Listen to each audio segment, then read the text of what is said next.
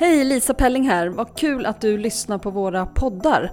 Hoppas att du också tar chansen att gå in på vår hemsida och läsa alla artiklar, reportage, ledartexter som finns där. Kolla gärna också på sidan hur du kan stötta vår verksamhet. Och du prenumererar väl redan på vårt nyhetsbrev?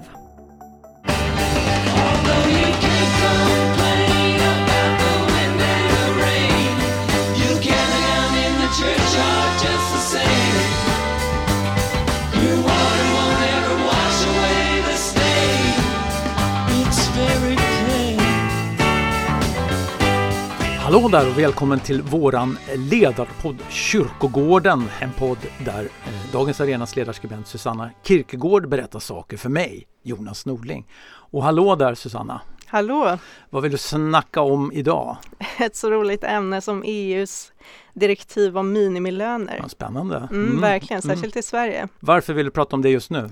Ganska känsligt ämne. Alltså det har kommit upp på agendan igen för att Europaparlamentet ska börja behandla frågan. Mm. Och så mhm. ska man börja förhandla nu. Förhoppningsvis, eller beror på vad man tycker om förslaget. Men de siktar på att få klart det inom ett år ungefär. Men vad handlar det då för oss som inte fattar?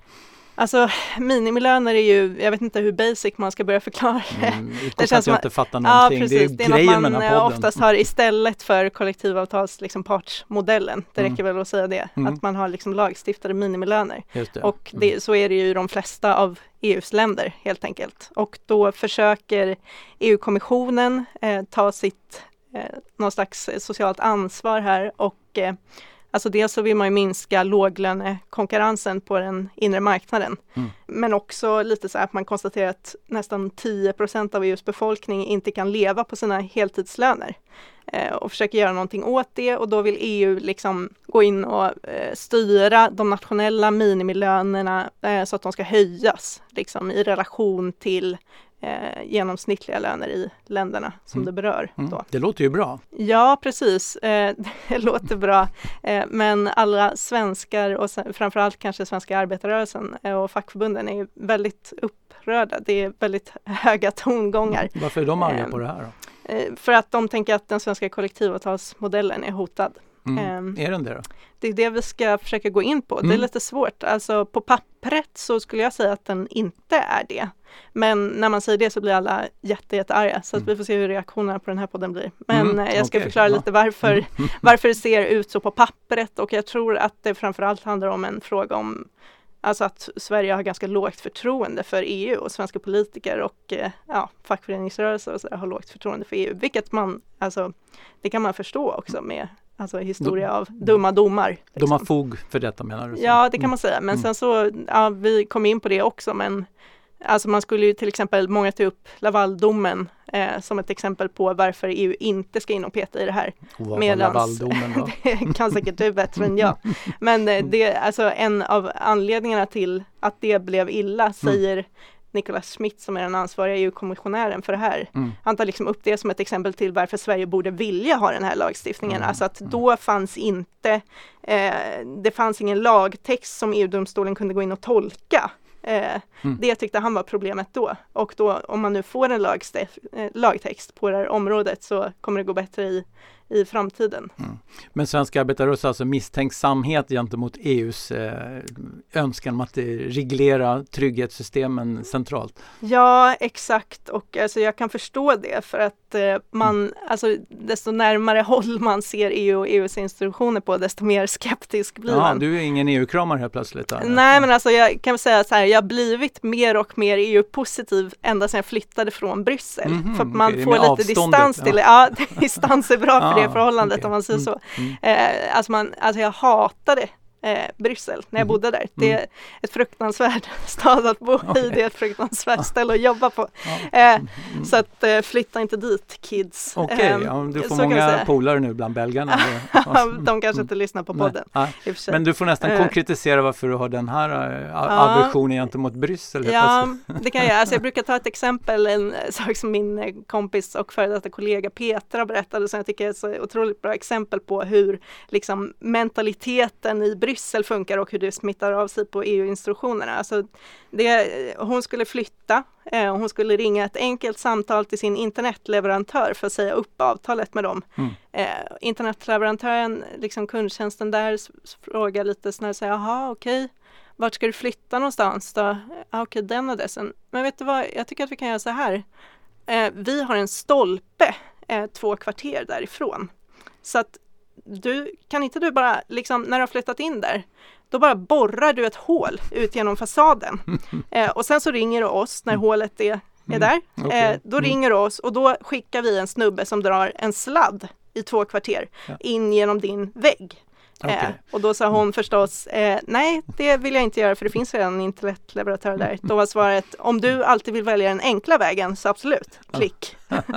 men det här var väl kanske inte på EU-nivå utan låter Nej det var inte, men det är liksom Belgisk det... civil olydnad. Ja precis, men det där, jag tycker att det är så tydligt exempel på liksom mentaliteten som, som väldigt, väldigt mycket finns i EU-byggnaderna mm. också. Mm. Alltså det är verkligen så att man ska in och peta i allting och jag tror också att så här, de som väl har tagit sig till Europaparlamentet och Europaparlamentariker och sådär, de är väldigt, de vill verkligen göra grejer, de mm. har mål liksom, de vill bestämma saker. Mm. Eh, och då de svenska delegationerna där som alltid är förhållandevis liksom, eh, ja det är mycket, det är bromsen, de mm. ligger på bromsen liksom mm. i allting, man säger nej till allting som kostar någonting och sådär det, ja, man jobbar i motvind kan man verkligen säga. Så att jag förstår den här känslan av att det är ett gigantiskt system som bara rullar på som en ångvält. Okay. Men eh, det här är väl vad vi kallar för anekdotisk bevisföring? ja, det är det verkligen. Ja. Men, men eh, det, alltså det, man kan verkligen se den här lite så David och Goliat-känsla tror jag som svenska regeringen mm. eh, tänker sig att man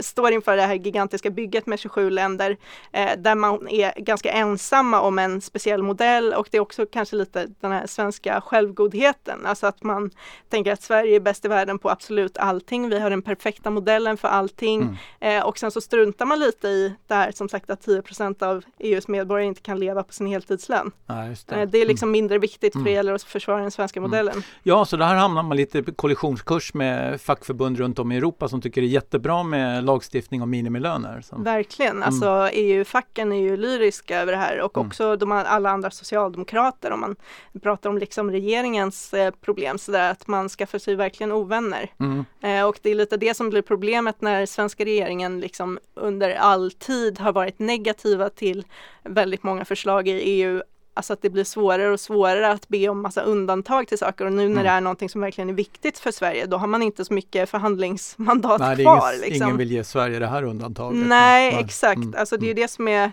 det svåra. Alltså om man ska prata om liksom gå ner i detaljerna så det som svenska regeringen har försökt göra är ju, alltså det är som två två linjer samtidigt kan man säga. Det ena är att liksom hävda att hela direktivet skulle vara olagligt. Mm. Och det andra är att man vill ha ett svenskt undantag. Så att om vi liksom ska gå in och peta i det så frågan är så här, är det ens lagligt? Tyvärr. Kan man hävda att ett direktiv är olagligt i grunden? Vilken lag bryter det mot? Det ja, alltså det skulle ju vara, det handlar om EUs fördrag, alltså mm, alltså EUs ja, ja, grundlagar och vad mm, EU har mm, för mm vad, i vilka områden EU har rätt att lagstifta om. Mm. Och då står det ju liksom i fördraget om EUs eh, funktionssätt att löner inte är en EU-kompetens. Mm. och då liksom vid första anblick så kan man tänka att oj, men varför ska de ha ett direktiv om minimilöner? Mm. Men då är grejen att man får ju lagstifta om, i, om löner indirekt, alltså det har man redan gjort tidigare och det här säger man då att det här är liksom indirekt för att det är fortfarande nationella minimilöner. Det är inte så att man ska ha en och samma feta minimilön på EU-nivå, mm. utan det är att man uppmanar länderna att göra vissa saker. Dessutom så är det så att EU får och ska lagstifta om arbetsförhållanden eh, och eh, är skyldigt att garantera bra arbetsförhållanden och rimliga löner för folk och motverka ojämlikhet. Så mm. det är liksom EU-kommissionen eh, stödjer sig mot den biten av samma fördrag. Mm. Men hur har vi hamnat här? Varför vill du prata om det här just nu? Vad gör att det här är aktuellt? Alltså det är ju, det är ju definitivt ur svenskt perspektiv den största EU-frågan just nu och mm. kommer vara det kommande året. Det har varit en stor fråga de senaste Men var, åren. var är den diskuterad just nu i EUs alla korridorer? Var, var ja, EU, den är, det är lite överallt samtidigt just nu. Alltså det, det är, men det är ju som, ja. mm. som eh, sagt, alltså det är Europaparlamentet som ska börja och ja. behandla det. Mm. mm. Eh, och, och det kommer klart liksom i slutet av det här året antagligen. För det eh. finns något förslag från kommissionen? Ja, det börjar, alltså mm. all EU-lagstiftning lagstiftning börjar med förslag från mm. kommissionen. Och, och, hur lyder det nuvarande förslaget då? Det blir långt om vi ska läsa men, upp det men några detaljer ja, som nej, gör... Men absolut. Mm. Eh, det handlar om liksom vilken procentsats man vill att eh, ländernas eh, minimilöner ska ligga på i relation till genomsnittslönerna mm. och sen så det som berör Sverige då, alltså för det står ju väldigt tydligt i, det, alltså egentligen eh, så, så här, många lite mer EU-positiva kommentatorer eller EU-korrespondenter och sådär har ju skrivit att liksom Sverige, det här är den största hyllningen till svenska modellen någonsin. Mm. Eh, för att de har lagt in i lagförslaget och sådär att, att Eh, man ska försöka eh, öka eh, kollektivavtals, alltså få in kollektivavtalsmodellen i de länder med minimilöner också. Mm. Det som är det mest snack om nu i Sverige är ju att det är så här, i lagförslaget från kommissionen så står det liksom att i de medlemsländer där kollektivavtalens täckningsgrad ligger på under 70 procent då ska man liksom behöva ta fram någon slags eh, strategi för hur man ska öka den täckningsgraden mm. helt enkelt okay, och rapportera ja. det till mm. EU-kommissionen. Och eh. Sverige ligger den på typ 90 procent? Ja, och då mm. liksom på mm. tal om 90 procent så är det det som Europaparlamentet vill sätta som, Aha. eller det är det som är förslaget från de som leder det arbetet i alla fall. Okay, så de vill höja ribban lite för att man ska, om man hamnar under 90 procent då får man dra upp en plan för hur man ska öka täckningsgraden helt ja, enkelt. Precis. Om man ska ha ett undantag från direktivet, är det så? Nej, Nej, inte om man ska ha ett undantag. Det är Nej. liksom inte något villkor så förresten. Nej. Det är inte. Det är så det låter ibland mm. i svensk debatt. Alltså ja. Det låter som att om ni inte har över 90 täckningsgrad mm. då får ni minimilöner, smack liksom. Ja, Men det, så är det inte. Men om det inte är så, vad, när träder de i kraft då i så fall, direktiven?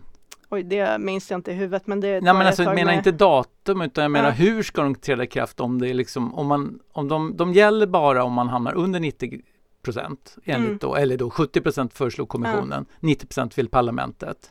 Nej, men det är det som är, alltså grejen är att svenska liksom intressenter, eller vad ja. man ska säga, är ju mm. rädda för att så här, Sverige har inte, så här, det står i lagförslaget att eh, de som har kollektivavtalsmodell ska mm. vara undantagna från allt som handlar om minimilöner mm. i det här. Mm. mm. Eh, mm. men det står, det, det, det svenska politiker vill är ju liksom att det ska stå utanför direktivet på något sätt, att, här, att, Sverige inte, att Sverige är helt undantagna från direktivet. Alltså att Jaha. det som mm. står i direktivet kan inte appliceras på Sverige och vi kan inte tvingas till att göra någonting. skillnaden?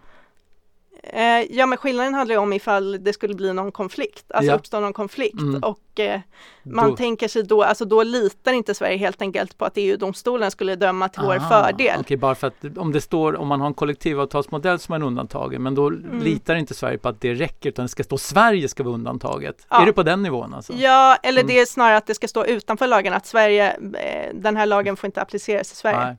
Och varför är det problem med att liksom skriva in att vissa länder ska vara undantagna? För att vi inte är i jättegott sällskap eh, i det här. Nej, alltså det är Sverige vi brukar inte gilla när andra länder vill ha undantag. Nej, nej, precis och mm. sen så är ju hela poängen med att man vill tvinga de länder som jobbar med liksom låglönekonkurrens på inre marknaden att ja. höja lönerna. Mm. Så att det är mm. typ eh, det är Sverige, Danmark, Polen och Ungern som liksom står och skulle, vill ha undantag. Skulle minimilönsdirektivet ha någon direkt effekt i, i Sverige kontra kollektivavtalen. Det vill säga den här modellen då med Alltså i, i snitt utav genomsnittslönen skulle minimilönen vara. Skulle man dra upp lönenivåerna i några branscher? Alltså, det, alltså man tänker ju att det borde påverka väldigt mycket sådana branscher där det är mycket utländsk arbetskraft, alltså mm. utstationerad arbetskraft ja, från ja. andra EU-länder. Mm. Typ byggbranschen. Där det dessutom är svårt med organisering kanske eller i Sverige Ja, också. verkligen. Ja. Det blir väldigt intressant att se debatten här för att det är verkligen en utmaning för mm. Sverige att försöka få till det på något sätt. Alltså jag skulle säga att det, det som sagt, det går inte, alltså alla EU-jurister som har pratat om det här säger att det är lagligt. Det går liksom inte att gå vidare på den linjen. Eh, det mm. kommer bli typ helt omöjligt att få ett helt undantag från hela mm. lagstiftningen för då ska alla andra ha det också. Det som återstår är liksom att faktiskt försöka påverka själva lagtexten och ändra någonting i den. Men lagtexten är redan ganska perfekt i det avseendet. Mm. Alltså det, här, det som står på pappret borde inte vara något problem för Sverige. Hela problemet hänger på Alltså att, att man, man, inte litar ah, på okay. EU och ah, EU-domstolen. Så, så, du tycker egentligen, låt det här passera och börja lita på EU? Nej, jag vet inte för jag tycker också att man har haft, alltså jag kan verkligen förstå ja, men du var med känslan. om den här borr, borrningen utav ja, det är det som ligger till grund Nej, för din analys. Jag kan förstå att man inte litar på, ja. mm. på, på ja. att det kommer sluta bra så att jag mm. förstår verkligen uh, oviljan att acceptera men jag har lite svårt att se vad som skulle kunna stoppa hända. Liksom. Det, är lite, det är lite sent att stoppa det också. Alltså, Sverige var ju med och höll det här eh, toppmötet i Göteborg liksom, ja. med mm. Macron åkte buss och allt sånt där. Spännande. Ja, ja. Till Volvo. Alltså. Verkligen.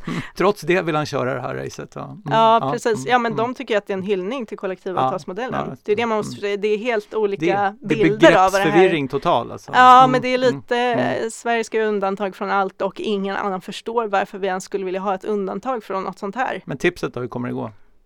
jag tror att det kommer bli lag men att ja. eh, Sverige kommer vara jättearga eh, som vanligt. Mm. Men att det liksom frågan är väl, eh, det intressanta blir ju om det blir några konflikter efter det. Mm. Mm. Kommer vi vanliga dödliga märka någonting tror du?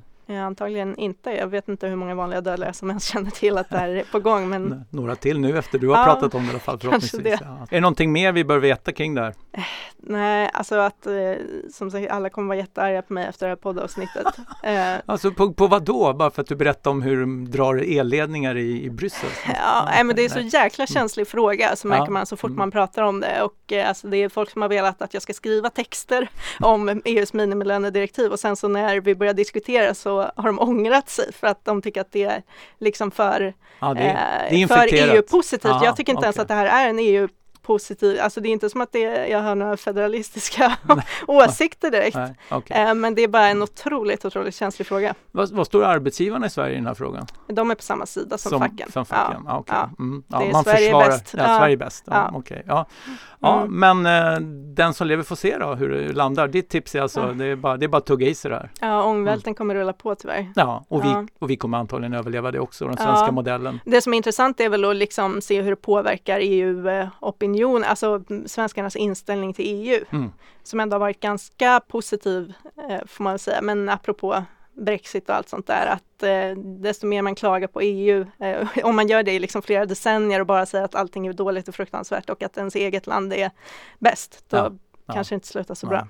Men i den bästa världen skulle det här möjligtvis kunna vara någon sorts eh, benchmarking mot de lägsta lägsta lönerna i vissa kollektivavtal. Ja, det är det som är tanken i alla fall. Mm. Ja. ja, vi får se. Är du nöjd? Mm med denna dragning? ja, Tror du att ja. du har nått ut till massorna nu? Ja, vi får väl se. Ja, vi hoppas på ja. det i alla fall. Hör du, Susanna, vi har en annan grej vi måste nämna också innan vi tar avsked den här gången i avsnittet. Det är att, eh, varken du eller jag kände till att det faktiskt finns en tidning som också heter Kyrkogården, men det har vi lärt oss nu. Mm. Eh, ja. Och det är en tidning som har funnits i många, många år. Den ges ut av Sveriges kyrkogårds och krematorieförbund. Eh, och de noterade att vi också har då en podd som heter Kyrkogården. Så att, eh, men nu har vi också fört fram att vi har inget med varandra att göra. Nej. Nej. Eh, varför heter vi Kyrkogården kan vi betona då kanske? för att jag heter Kierkegaard och det betyder kyrkogård. Ja, det är ju rimligt. Vi ska också notera att tidningen Kyrkogården också har en podd. Men den heter faktiskt inte Kyrkogården utan Kyrkogårdspodden. Ja. Så, ja. så att du som gillar kyrkogårdar både på, på längden och bredden, då kommer du två poddar att lyssna på helt enkelt. Så det, det blir summan av ja, dagens kanske blir ett samarbete. Ja, ja. Mm. Eh, med det sagt, vi hoppas att det är, inte dröjer jättelänge till nästa avsnitt då och se vad du ska presentera och förklara för mig då. Ja. Men vi tackar för nu. Ja, tack själv. Och du som har lyssnat, stort tack. Häng med oss i, på Dagens Arenas poddar. Det gör du enklast genom att eh, prenumerera på oss och det gör du i den spelare du använder. Det kollar du in lätt och tills vi hörs igen, ha det bra och ta hand om dig. Hej då!